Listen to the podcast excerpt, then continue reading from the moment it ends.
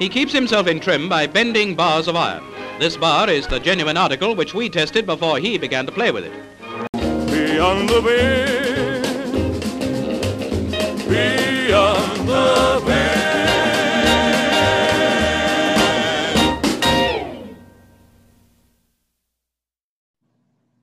All right, Don, welcome back to the show.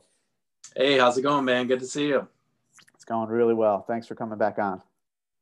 Yeah, no, for sure. The podcast has been fun. It's fun listening every week. Yeah, thank you for listening. And uh, it's wild that people are listening. It, every once in like every couple weeks, someone will message me and say they just found the show and they're all psyched up about it. And it's just like, to be honest, if I I would still be doing this even if there was like five people listening. You know, it's fun Yeah. for me to talk to all you guys and to pick up little tips. So it's cool. Yeah, no, it's got to be a cool job talking to all sorts of different vendors and current vendors, old vendors, you know, all sorts of people you've talked to. It's cool. Yeah, for sure.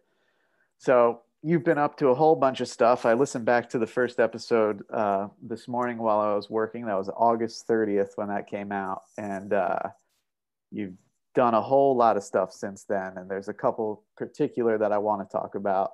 The first one uh, is the uh, double giant killer, the two 60 pennies and the two grade fives. That's probably my, Yeah. my favorite video you have out.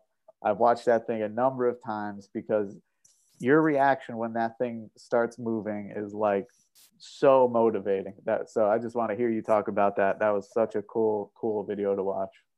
It's, uh, that was maybe, it actually, it probably was the hardest bike vent I've ever done. I mean, that thing, I, I think it took almost 30 minutes to do.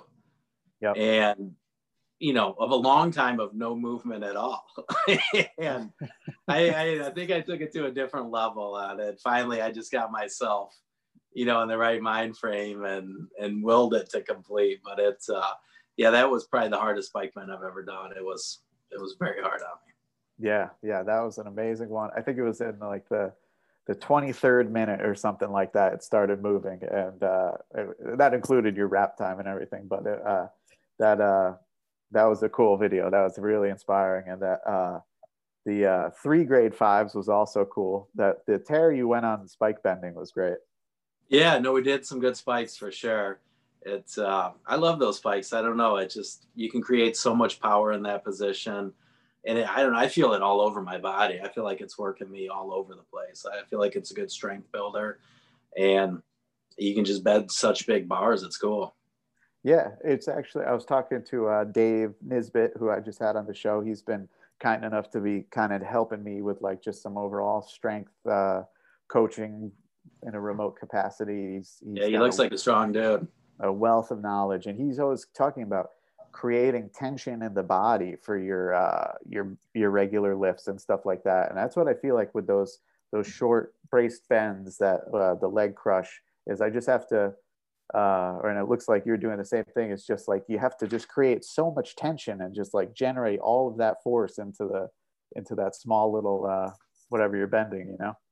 Yeah, it's all about body tension. There's no doubt about it. Most bends are really are. You know, I mean, it's all about creating tension and trying to get as many different muscles and tendons and everything's force combined and exerted through your hands. Yeah, that's something. The more you can pull from every little fiber, you know, the more you're going to create tension and more you're going to be able to, you know, exert that force on the bar. Definitely. That was something JT talked about last week was just about how he was really like uh, explaining how tight he was grabbing the wraps. And it's like, that kind of like stuck in my mind. It's like, yeah, I'm grabbing them tight, but I'm not really like thinking about how much, like how much I'm really squeezing them, you know? And it's like, I'm to have to keep that in the forefront of my mind when I go back to some double overhand bending. Yeah, I think he said something like his, you know, he'd get spasms in his quads sometimes, double Yeah. overhand bending, just because he's tightening everything in his body. Yeah. I liked that. Yeah, he was a lot of fun to talk to, and I definitely don't think it's out of the realm of possibility to see him come back. I could definitely still see like uh, the fire in his eyes about uh, bending, no doubt. Yeah, he was a big time bender back in his heyday. I mean, he did some real big bends. He he's super powerful guy, you can tell. Yep. And on the elite list of uh, bastard in every way, which is a, a short list of uh, if you're into bending, all names you'll recognize pretty much. Yeah, no, it's a good list for sure. Uh, shows the well-rounded, you know, well-rounded unbraced bending. Yeah. Uh, also, you've been up to uh, a couple of long endurance feats with the boxes of uh, 60Ds. Yeah, I think when we recorded that first episode, I was doing that original 50 pound box maybe like in a week or something. Yep. Like it was very shortly after we recorded it. You and then just- for the Noah Army, Noah's Army fundraiser, I did, you know, then I topped that one. Yeah, uh, when we spoke, you had just done 125 in 30 minutes, I think, for like a little test of uh, test of the feat, and then I think uh, a little bit after that, you went on to do the first box, and then obviously went above and beyond for the Noah's Army Foundation. Yeah, I'm real happy. Those are two of my favorite feats I've ever done. It's uh, not long after starting bending, I read about John Brookfield bending the 50 pound box, and that was always, you know, kind of like the 100 red nails. When I read about that, it just was such a badass feat in my mind and just something I had to do. And it, it uh, was in my mind. And then this summer trained for it and, and got it done. But it's, that was a real cool feat. And then I was happy to be part of Noah's Army's uh, fundraiser and, you know, help Bud out. Definitely. The I didn't realize that the uh, hundred uh, red nails had had been previously done. Who who did that one? Um, Greg Amadon and Dave Morton. Okay. So they did it in, I want to say 2005. Wow. And uh, they've been 100 and I forget how long. I want to say three hours or something like that. And I, that was one too I read about just kind of searching around on the grip board when I first started bending. And uh, it was just always kind of in the back of my mind. And then my first big birthday challenge was on my 40th birthday. I bent uh, 40 red nails on my 40th birthday Nice. and it tore the living hell out of me. I mean, I was in bad pain. I'd never done like a big endurance feat like that before. yeah. And I was bloody and beat up and like in a lot of pain. and I got done with it and I said, no way am I doing this on a red nails. Like it, it left my mind. yeah. And, uh, but then later on, I started thinking about it again, and I'm like, shit, I can do it. And um, it was actually at Gritmas, the last Gritmas. Nate Browse and I were um, eating dinner the night before the contest, and we started talking about that feat um, over some beers, and it got me motivated again. And I'm like, all right, next summer, after my contest is over, I'll switch, you know, and train for that and do the hundred red nails. Wow. And what the uh what the training look like leading up to that? Or you're just trying to like hit particular numbers eh, at certain week markers kind of thing or Yeah, all my big endurance feats I've basically done it the same.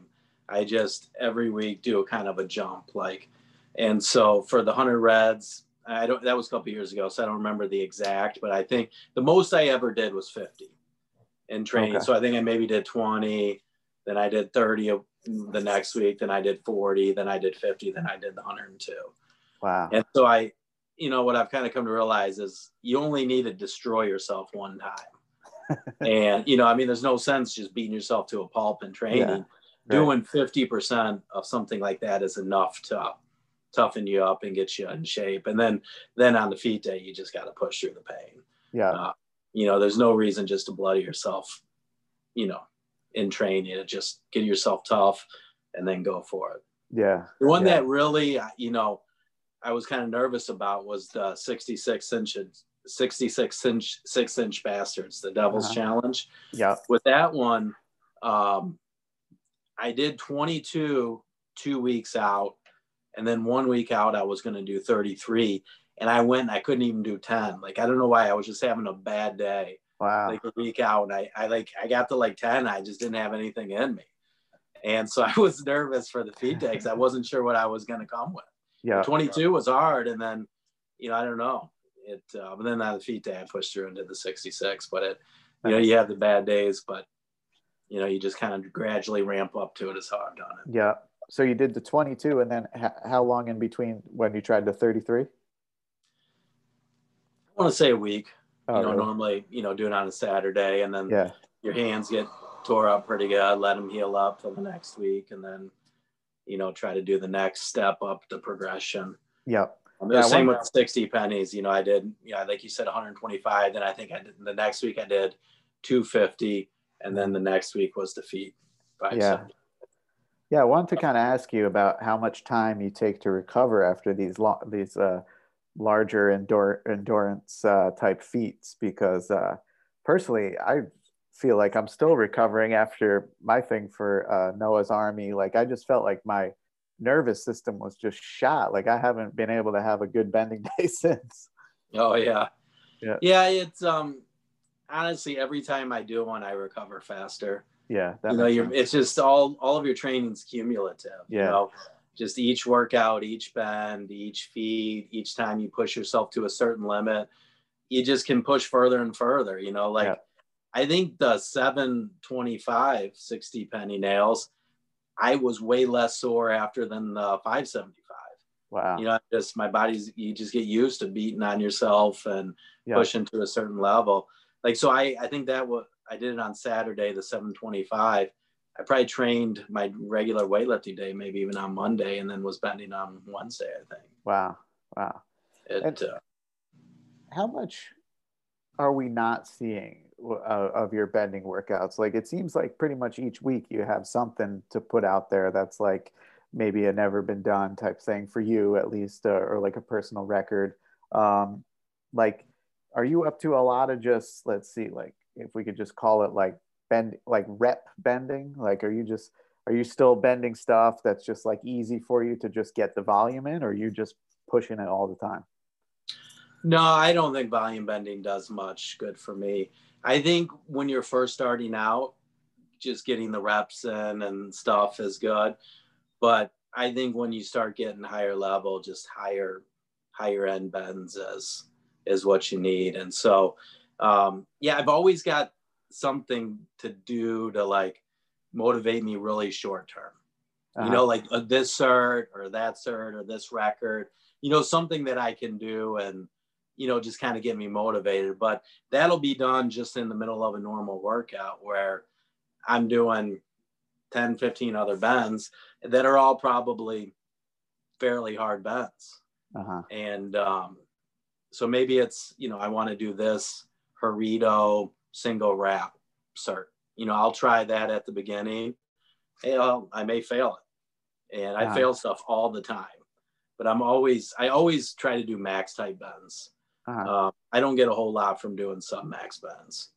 Um, interesting but it's always you know if i put out a video of something that wasn't like the whole workout that was probably done towards the beginning and then i uh, you know i did a bunch of other bends most of my workouts i do braced and unbraced And uh, you know i'll do double underhand double overhand reverse and then a couple different types of brace bends all in one workout Yeah, yeah, yeah. I wanted to ask you about that just because, like, uh, personally, I was actually also talking to Dan Dring about this, just both being jujitsu guys coming over. It was just like I was sort of grappling, grappling with the idea that like why I feel like I can't bend.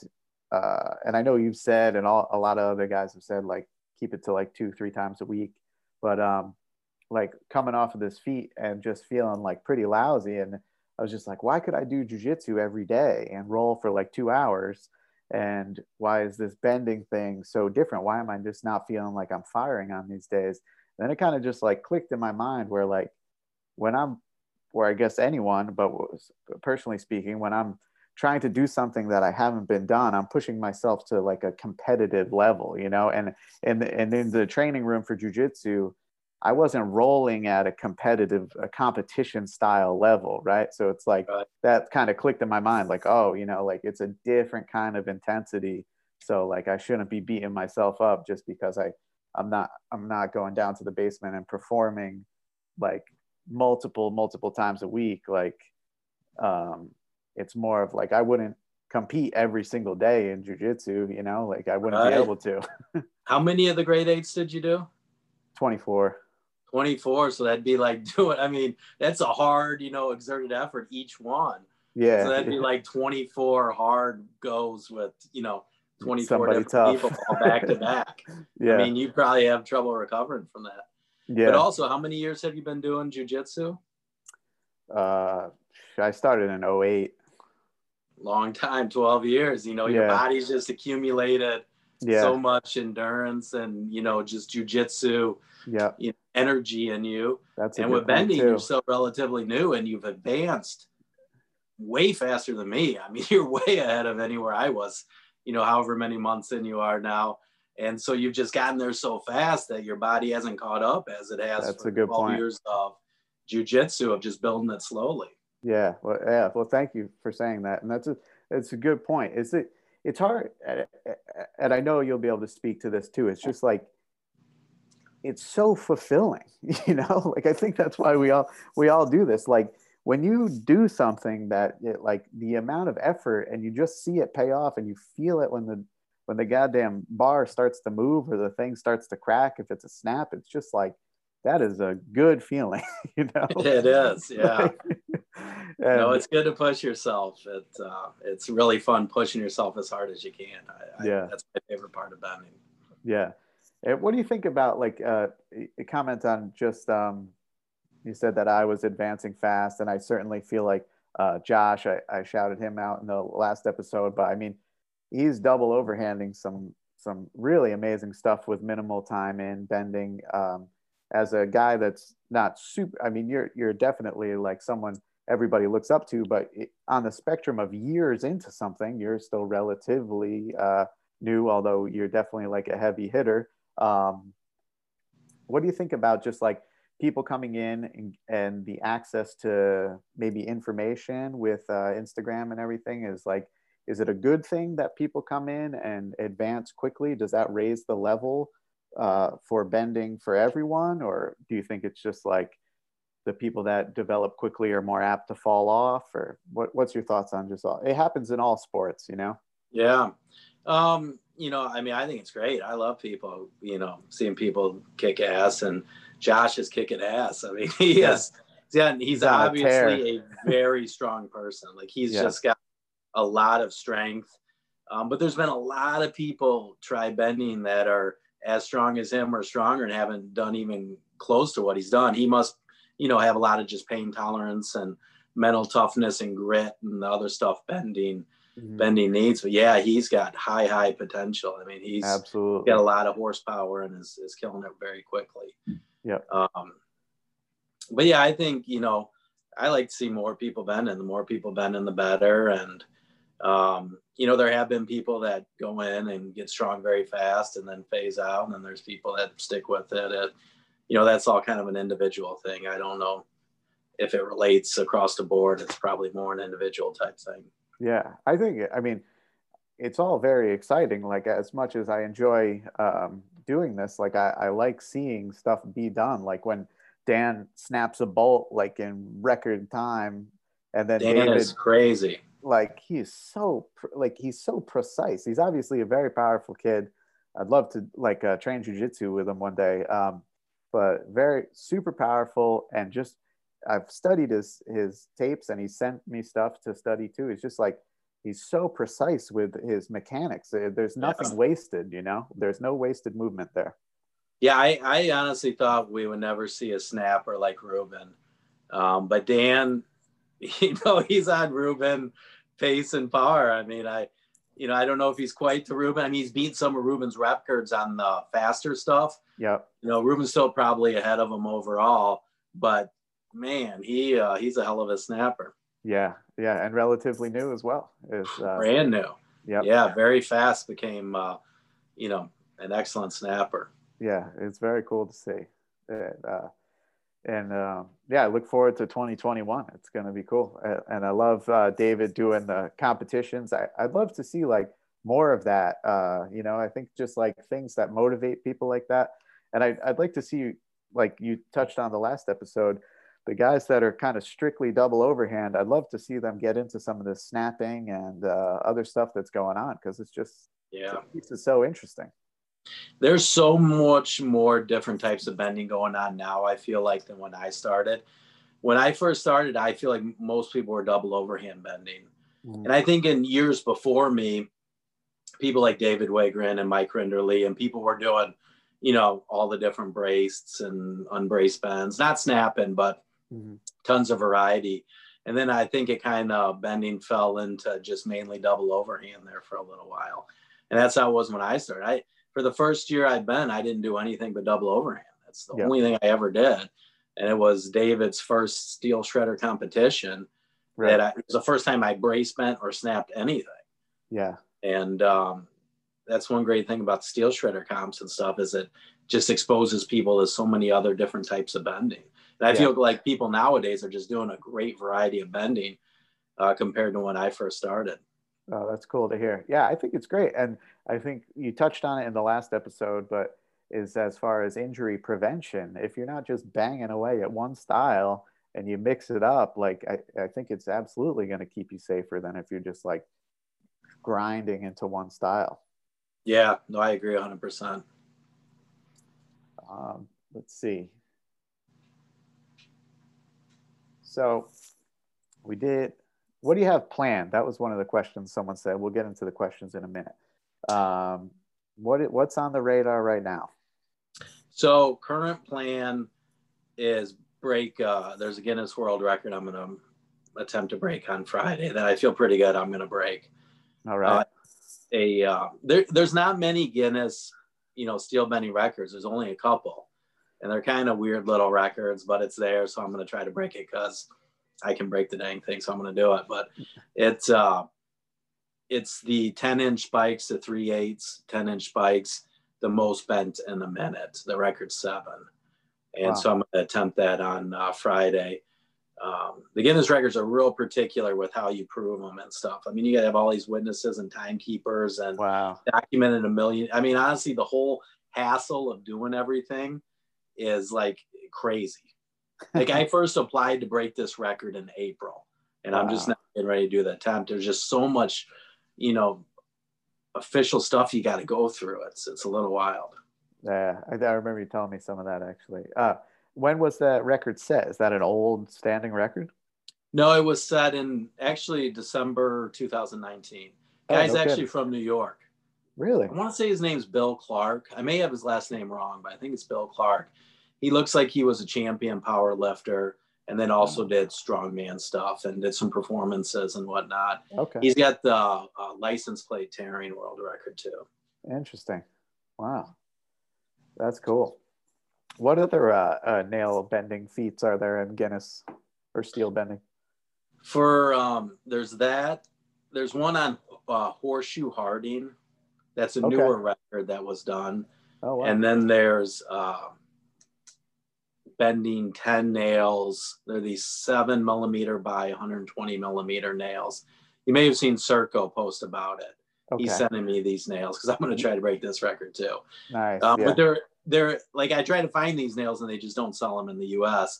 Contacted David Horne. They don't sell them in England. really? It's like some nail that's Germany, Austria, that that region. That's very common. That's everywhere there. so it's seven. what is it? Bending. They're seven millimeter? millimeter by 120 millimeters. So is that like uh, five sixteenths by like four and a half or so? Or- It's between a you know quarter as um, six mil, eight Okay. mil, five sixteen. So it's between a quarter and oh, okay. know, be like nine thirty seconds or something like that. Yeah. And then um, I think it, that works out to be about eight inches. I don't know. I've never Oh. bent one.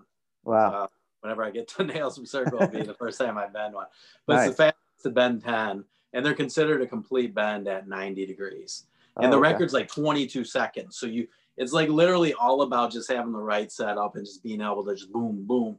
Because Wow. 10, 22 seconds is crazy. That's very fast. Yeah. And that's So double to overhand. think in my head how to do the setup and what's the best way and whatnot. But uh, but I still have never bent the nail, so I don't even know Yeah. how it's gonna feel and what setup's gonna be. It's eight inches, so it's a little bit long. Ah. Um, I don't know. And that's going to be double overhand. I don't know. We got to see. I've thought about it all different ways. It's got to be one hit to to pass 90 degrees and done. Yeah. And reverse. I tried some nails. I've been. I just tried on 60 penny nails, Yeah. and they're shorter, so it's harder to get further each hit. Yeah. So eight inches, I may be able to reverse them past 90 easy. I don't know. Right. But it's got to be something where I can just grab and do, grab and do, grab. Yeah. The reverse, you know, if you had a table right here, you can just boom, boom, boom. Yeah. I've also thought of like a high get a high table, something that's about right here, Yeah. where I can just grab, grab, you know, just like this, and just it's got to be something like that though. One second to beat the record. That's what came to my mind as you're describing it. Something that was like hand height, like where you're bending about that height, you know. Yeah. That's cool. So when's that happening? This week? Or that's that one you're waiting for the nails. Yeah, I gotta wait for the nails and see how they feel and whatnot. Yeah. Um, but I got it all set up the day after Thanksgiving to break the spike record. I got all the official people and all Oh, that stuff, you know, set up come and do it. Really cool. Uh, what any other ones you got planned? Um, I want to do some DU. I it's been since last fall that I've been. I haven't really done much big double underhand bends. Yeah. Um, but I'd like to get the shiny bastard and uh, sexy bastard double underhand. Nice. So I think I've just started going back to doing um, big double underhand bends. I'd like to do those. yeah. I'd like to do the 220 um, Italian, the grip bend Italia bar. Yep. I've only got one of those left. And uh, I did the 210 bar, I asserted that. And uh, it's stainless steel, it's 1132nd stainless steel. Oh, And it's really hard on the crush. wow. And so the 210 bar I got, and then it's the same steel and type of bar, but just shorter, the 220.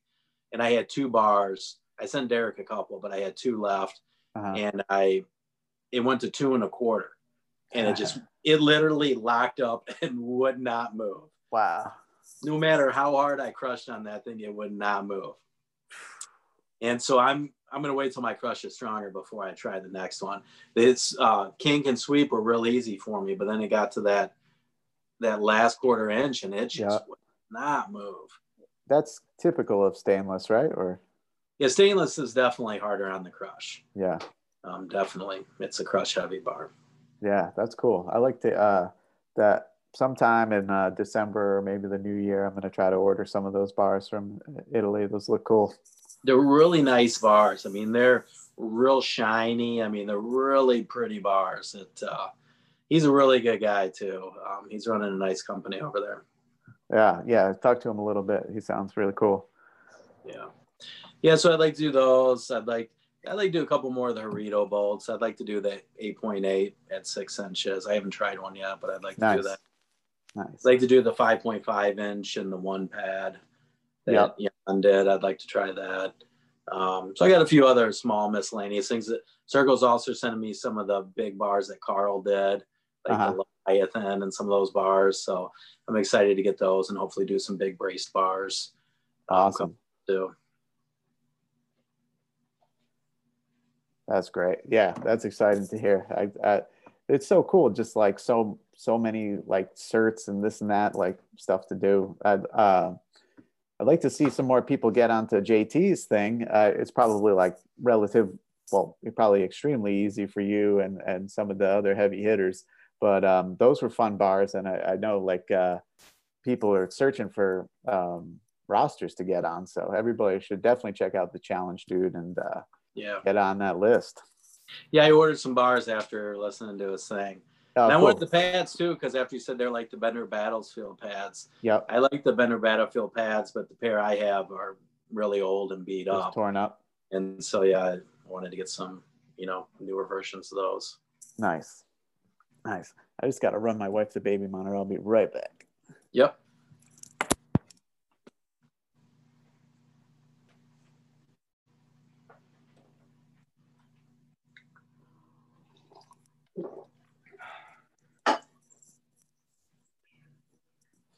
All right, let's get into some questions from the people.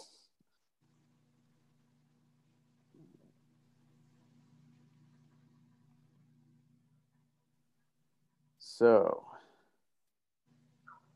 first question from Adam Glass. He says, talk with Don about his overall strength program outside of steelwork. So you did get into this a little bit on the last episode, um, but let's uh, let's get into it a little bit. I know you do generally Mondays. Are you still working with isometrics a lot? Or Yeah, Mondays, and so today was a general strength day, and um, yeah, I think it's real important to keep your overall body strength up for bending, and uh, I'd like to do more days in the week of overall, you know, strength, but I think, you know, if bending's your main focus, you know, it's got to be the main thing you're doing. So for me, two days bending, one day strength training just works out. Um, but yeah, I like to do just big compound type movements. I've been doing a lot of isometrics and I've been getting, you know, I feel like my strength is really going up with isometrics right now. Um, but before the isometrics, you know, squats, deadlifts. I like to lift stones, overhead presses, um, you know, a little bit of bench press. I'm not huge into bench press, but I've I've been actually having a lot of fun. I've been getting quite a bit stronger with isometric bench presses. Wow. And um, and then I'll do a lot of odd angle stuff and different stuff for my core to try to build an explosive and yeah. just um, you know the core strength and bending you know you need so much but it's different than doing like sit-ups or leg raises stuff like that it's got to be heavy duty you know yeah. hammer type core stuff so i like suitcase holds um, you know all sorts of different band work and isometrics and stuff that i do for that sort of stuff. With the iso training on the bench is that just with the rack? You're just setting it up so you like uh, it locks it in place and then just pushing from there? Yeah so what i have found um, is best is to have weight on the bar though.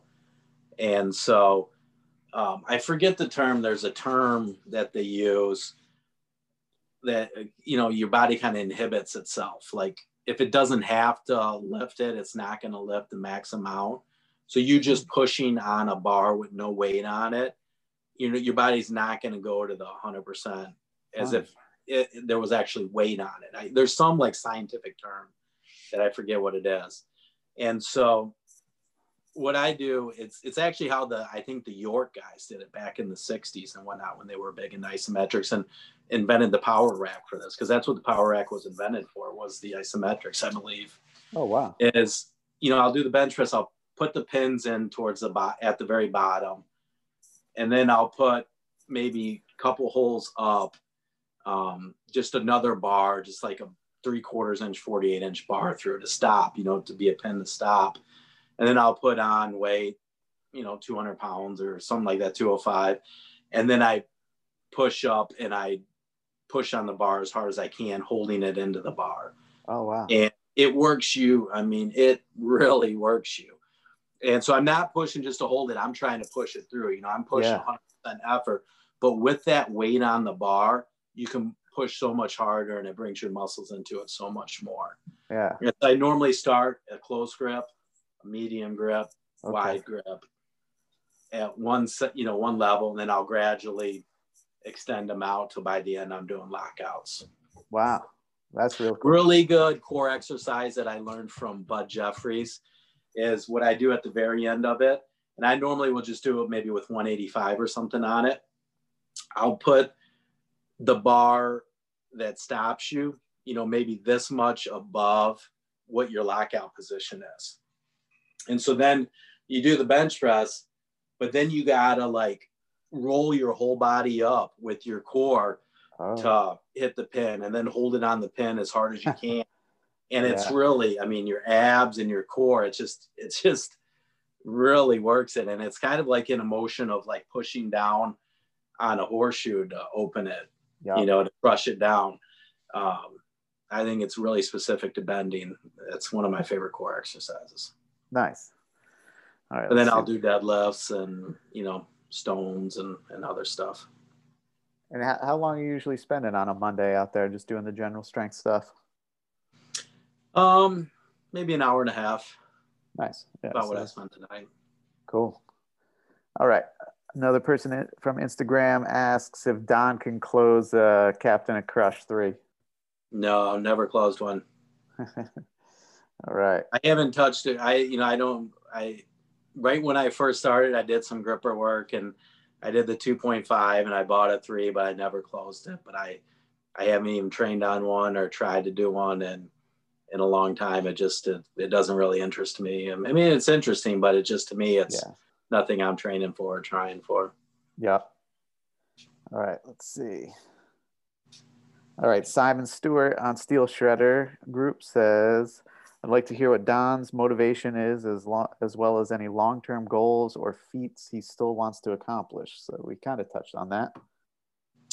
Yeah, with motivation, it's um, I just like to push myself. Like I don't know, I I get a lot of satisfaction about uh, pushing myself as hard as I can, and just keep up in the ante and you know trying to do a harder bar, trying to do something faster. I just I like that inner competitiveness with myself. It uh, I like competing against people too. That's fun, but just pushing myself to do more and more is really honestly what drives me more than anything.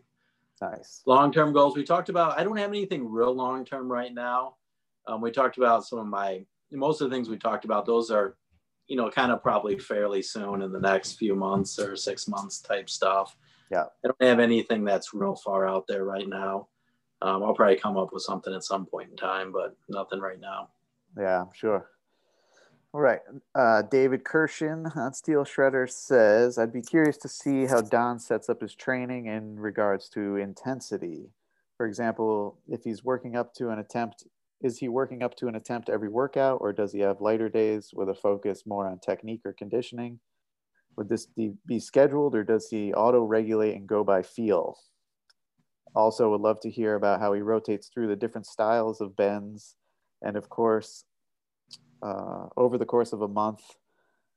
So if he's working unbraced bends, for example, would he switch grips every session or just stick with one for that training cycle? So there's a lot of questions within there. What's what was the very first part of it? Let's break it. First one was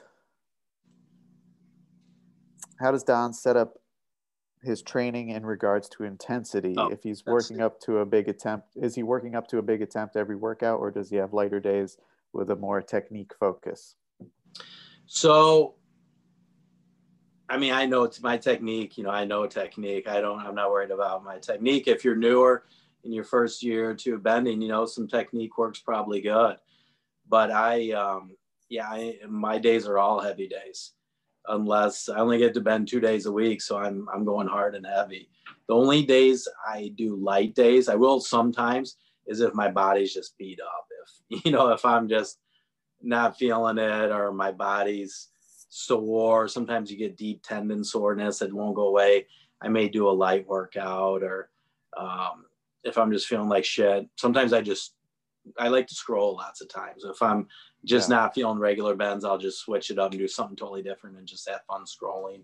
nice And so that's really if if it's a lighter day, it's because I either I'm not feeling good, I'm sore, or I'm like maybe a week out from you know a record attempt or or something where I want to be real fresh.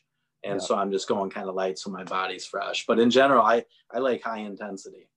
yeah And uh, that's what works for me. And um, you know, I don't know. I think you bend all the 60 pennies and yellow nails and stuff like that you want. It's not going to get you to the red nail. You need to keep progressing and moving up and, uh, you know, max type bends.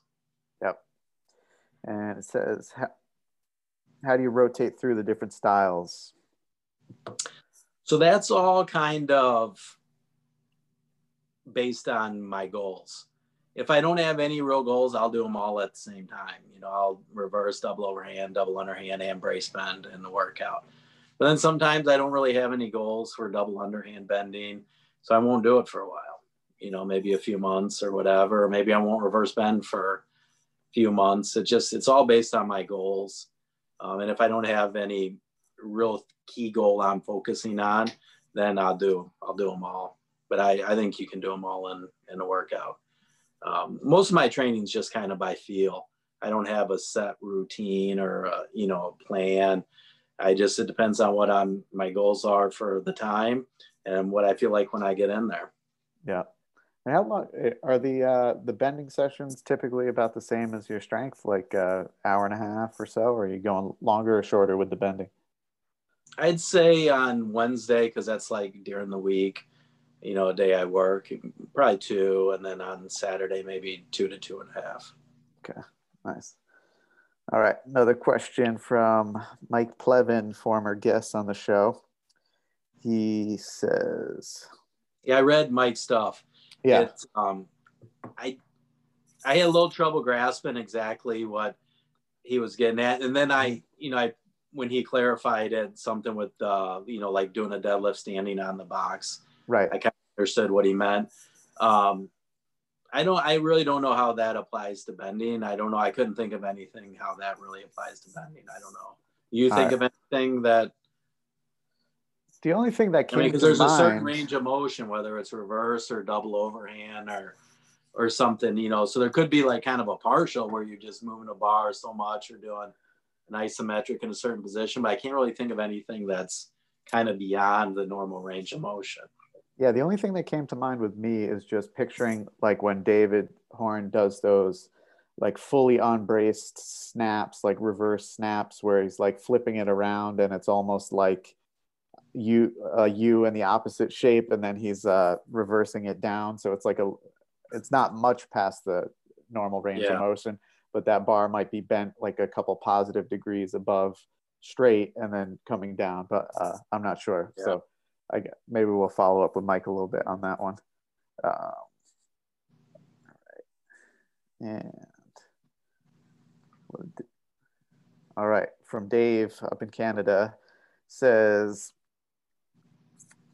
horsepower versus torque. Does Don feel like one is more important and useful than the other for bending, and does it change depending on bending style? Horsepower versus torque. Well, I don't know that I would know really know what the difference is. All right. But do you Uh, know what he's what getting at or what? Uh, he did break it down for me one time, and I'm trying to think what he was saying about it.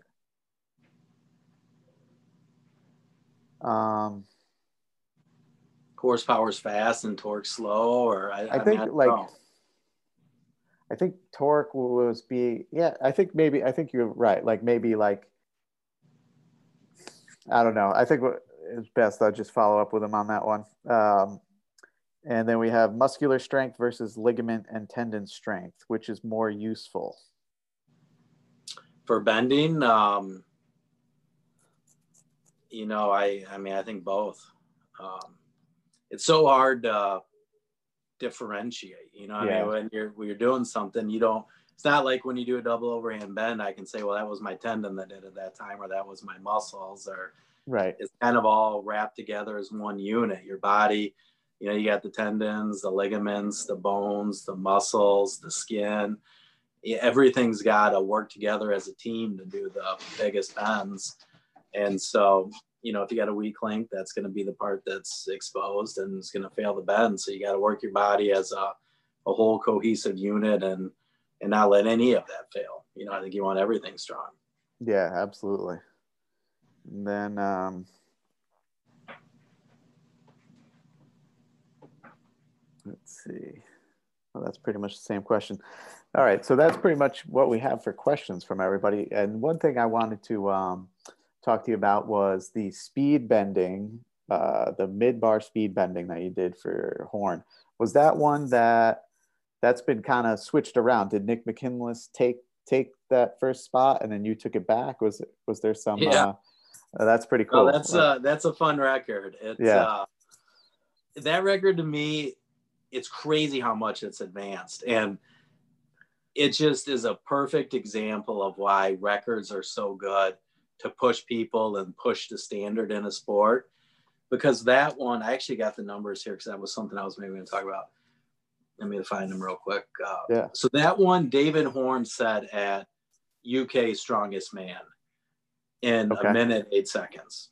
okay. That was David's record, and it was, you know, a great record. and what what year was that? Mm, maybe two years ago, or Okay. I don't know, something like that. Yeah. Then at the beginning of this summer, maybe the middle of the summer, I broke it. And it was 40 some seconds. I forget how many, but 40 some seconds. So Yeah. Beat it by a little bit. And I thought I did a great job. And, you know, I was pretty fast at 40 seconds. Then Nick McKinless comes and smokes my record at 32 seconds. So like beat it by like 10 seconds or more. Wow. And then I beat his record at, at 22 seconds. Yeah. So the record went from a minute eight down to 22 seconds just because people are seeing what you know each other are doing and yeah. you know the when I did it in 40 seconds, I would never never even dreamt of doing it in 22 seconds. Yeah. But then when I see somebody do it in 33 seconds, you know, it's motivating me and coming up with ways to go faster and whatnot. So it's yeah, it's a great example of how these records can push. And the same with the spike speed bending record for David Horne. Um, David did it in 28 seconds. And then on my daughter's birthday, I like to do feats on my birthday and my kids' birthdays too, sometimes yeah. special feat for them. And so on Scarlett's birthday in October, I did 18 seconds on that speed bending record. That was another one that, uh, you know, shows the jumps and whatnot. That's cool. And those are three calibrated bars, right? Each of those, or is yeah, they're calibrated bars. And um, David has the rules with it's got to be three at X level, you know, to be, you know, I, I can't remember what they are. If it's okay for the spike ones, if maybe let's just say it's 205 kilograms, it's got to be at least that that for the three bars. Okay. So it could be 205 on the dot, it could be 208, you know, whatever bars you have, but it's they've got to be at least that level. So it's three at the same rating generally, or is it three different ratings at, at that level?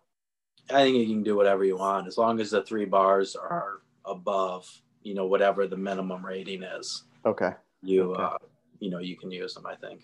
Yeah, yeah, and it seems like uh, it's come a long way, even with people just snapping red nails, right? Like uh, I feel like I read uh, old entry on the grip board about you snapping one and uh, a couple years ago and it hadn't seemed like too many people had done those and now it seems like you know people are ripping through them it seems like the red nail snapping one's like almost no big deal anymore it's crazy how fast people are doing it like yeah when i first snapped one it was i don't know a couple three years ago or something it took me like I think 25 minutes or something. And it was like a, this terrible affair.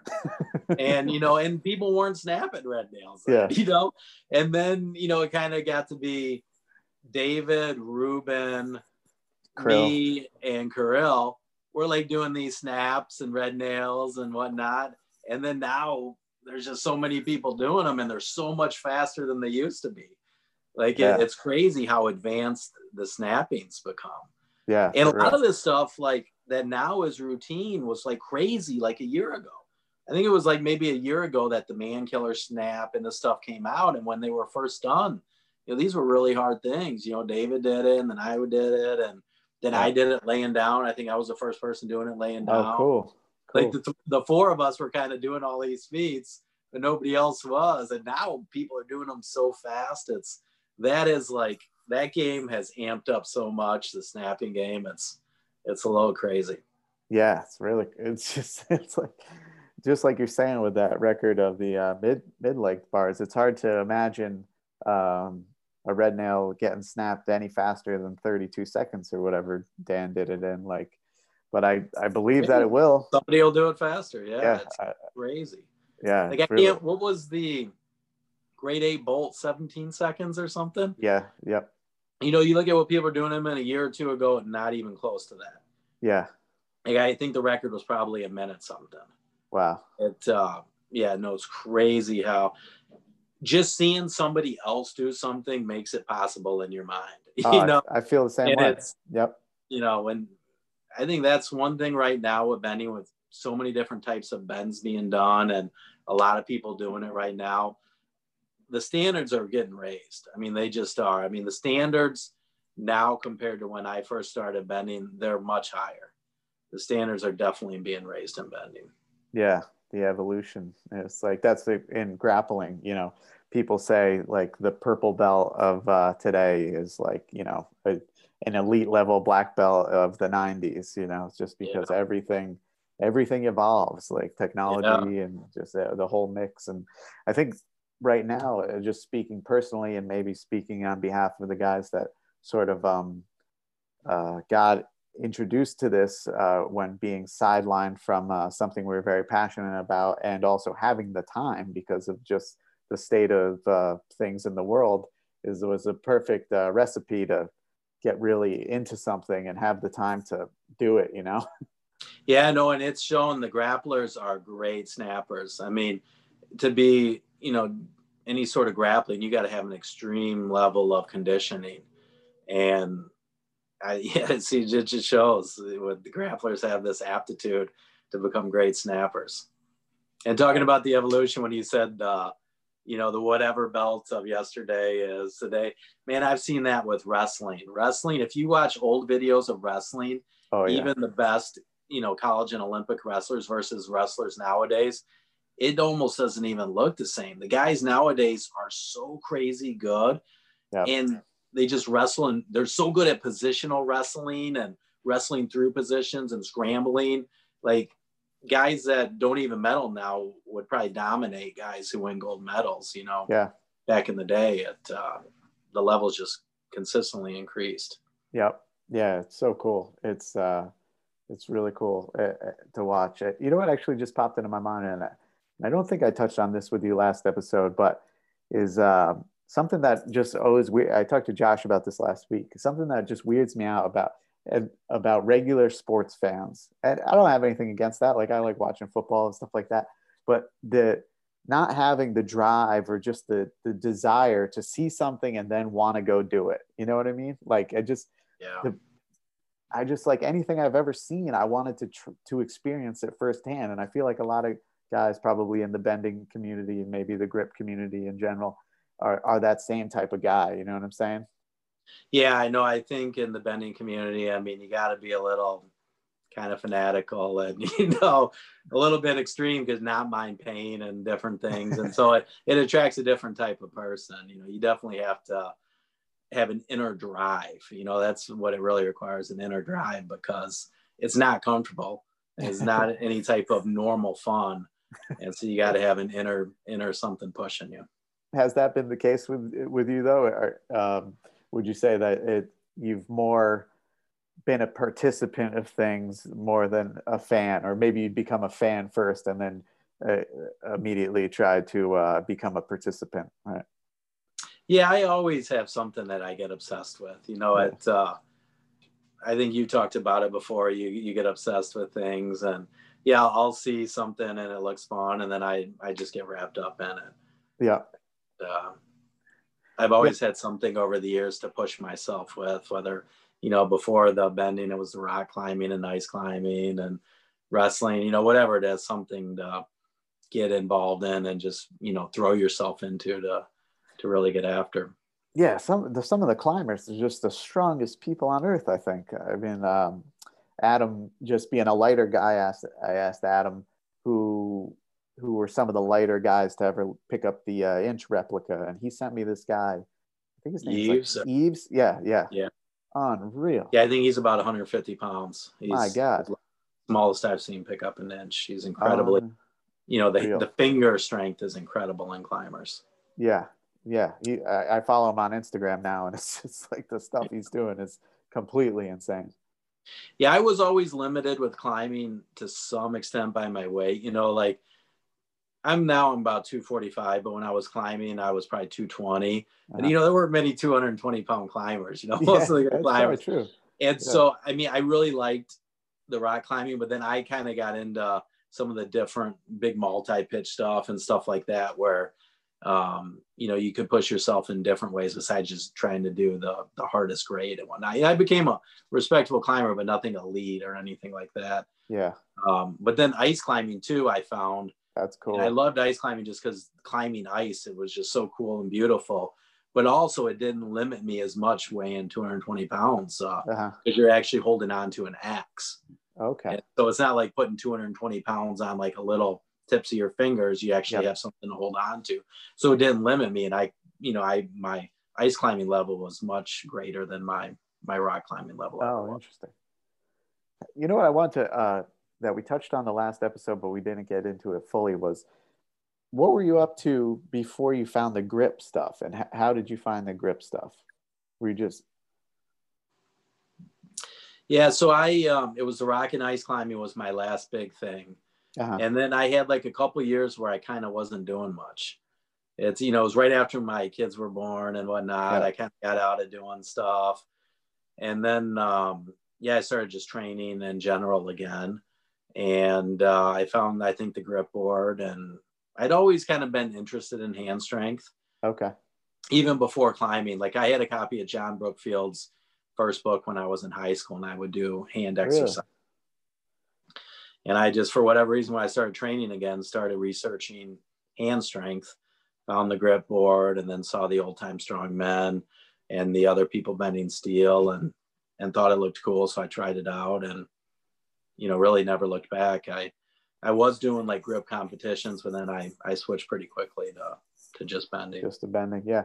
What What do you think your interest in hand strength was? Was that from being a grappler, or like? Because I know plenty of weightlifters that just like know nothing about grip. You know.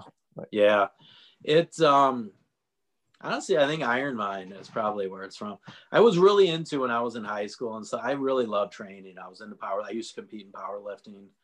And um, my dad was a power lifter in the Marine Corps. And Oh, so wow. I got into like training and doing stuff like that early. And um, I, I would check out IronMind's page. Like, and I, I bought the Super Squats book, the 20 rep squats. Yep. And I, I did that for a time period and they sold John Brookfield's Mastery of Hand Strength. I think was the first one. yeah. And so it probably was buying that book, honestly, was my first Wow. exposure to grip. And I would cool. do some of the exercises in his book, like in high school and, and stuff. Yeah, yeah, that's cool.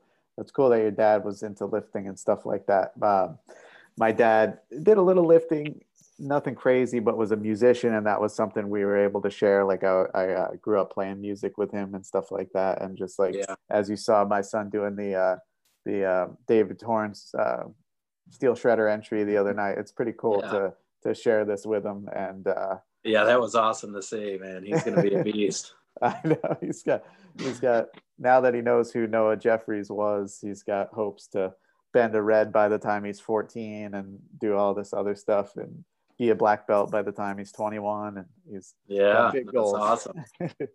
and now now Oh, the Noah's Army thing was awesome, seeing everyone doing the feats. And oh yeah I watched the whole thing almost. Like, it, oh uh, cool it was uh, it was a cool day watching everything. That's an inspiring family man I, I enjoyed talking to Bud so much the time I had him on the, the show and I just his uh, Instagram is just definitely something to see and completely inspiring. He's a cool guy. Yeah, there's no doubt he's one of the strongest people in the world too, and and is really just an innovative. I really consider him a genius at his training concepts and what he's come up with. And and if you read some, I don't know, have you watched any of his like products that he sells or any of his books or any of that stuff? I watched the stuff you sent me on isometrics, and I, I've um, watched watched some of the other stuff. I haven't bought any products, but what I've seen online. Like he he has these two books, Twisted Conditioning one and two, I think that they maybe came out 15 years ago or something, but a lot of the concepts and stuff he's talking about there were somewhat ahead of their time. Stuff Oh, that's really? nowadays kind of commonplace. Bud was doing this stuff and talking about the benefits of it before other people were. Like Yeah. he really, you know, and John Brookfield's the same way. John Brookfield came up with so many crazy different genius training ideas over the years. Both of those guys just to me are the two people that probably inspired me the most. And both of them don't limit themselves on coming up with their own, you know, exercises and stuff. They'll come up with all sorts of crazy stuff. So I try to use that when I'm coming up with different, you know, bending and training ideas or exercises or whatnot. Just try to be creative with it because you can come Yeah. up with your own things lots of times that are great. Yep. Yeah. Bud uh, really changed. I think I mentioned it on the last episode or the one that yet to come out with Josh, maybe, but um, it's worth saying again. It's like so much respect to Bud because he really changed the way I think about or the, literally the way I think when I'm training. Like, because I was talking to him on the show and I was saying how jujitsu makes me so happy and I'm like just so in the moment and so like just full of joy when I'm doing it. I love it with all my soul, you know, like, and uh, for whatever reason, when I got into the strength stuff, I thought I had to be mad. Like I thought I was stronger when I was angry, you know what I mean? Like, or at least not showing up, but thinking like getting so fired up and all that. And it was just like, felt very taxing and overall sort of negative, especially if I missed whatever I was trying, you know, that, cause then I don't have the like, uh, endorphin rush of completing the thing I was trying. So it's like, Yeah. man, this is like a few times a week. I'm really going to a dark place, trying to be super strong. Like this, it's not the same feeling as jujitsu. And he's like, man, you love steel bending, right? Like you love like strength training in general. Like it's the same thing. Like just think of those same think of it the same way like you're happy to be doing it like be appreciative of doing it and you don't need to like generate the negativity and the anger to be strong like you can be strong and happy at the same time yeah you know no for like, sure it's um you can go to the same level you know of intensity without anger like some people that's you know i mean that's how they get to that extra level as anger Mhm. and uh but you you can get there without anger. You just you know you may have to teach yourself to do it but um, you can get there or higher maybe even higher. Maybe you're limited by the anger. You get so wrapped up that you Right. can't think clearly and be in the moment to do everything precise. It's probably actually better yeah. not using anger to be your driving factor. And it's definitely better for your happiness as a person like you're saying. Right. And it was also sort of just like, okay, well, if I can think of it like this, like when I'm really exerting myself, well, then maybe I should be in that same mindset, like when I'm warming up, and maybe I should just when I'm like doing some regular conditioning. And it was more of just like a, a mindset shift or like almost like a meditative like aspect to like just the way you're thinking when you're physically training. And it's just like, it was just, it maybe it sounds simple or like, uh, unimportant, but it was a major realization for me, you know. So like a ton of love and respect to Bud for that for sure. yeah no no doubt All right, Don. Well, that's all we got. You got anything else to say before we wrap it up? That's it. Good luck with your Ben and everyone out there. Um, everyone's posting great videos and everything lately, and I'm excited to see where everyone goes. Oh yeah. And uh, for now, the competition. Let's uh, let's get a plug for that. I'm sure I'll have you back on be- before May comes or whenever it is. But Oh, for my comp? yeah, Yeah, I think um, I don't remember the date. I May 15th is in my head, but it's uh, that may be wrong. It's whatever that middle Saturday is in May. yeah, Yeah, it'll be the third uh, the third competition, and it's going to be a blast. Hopefully, COVID is you know a thing of the um, past. cooperating then, and Yeah. we can have a big comp. Um, I've got a lot of people that seem like they're interested, so hopefully get real big participation and uh, get a lot of people there. that would be so cool. All right. Well, uh, everybody have a good night, and Don, I will talk to you soon. All right, see you, man. Take care. Thank you.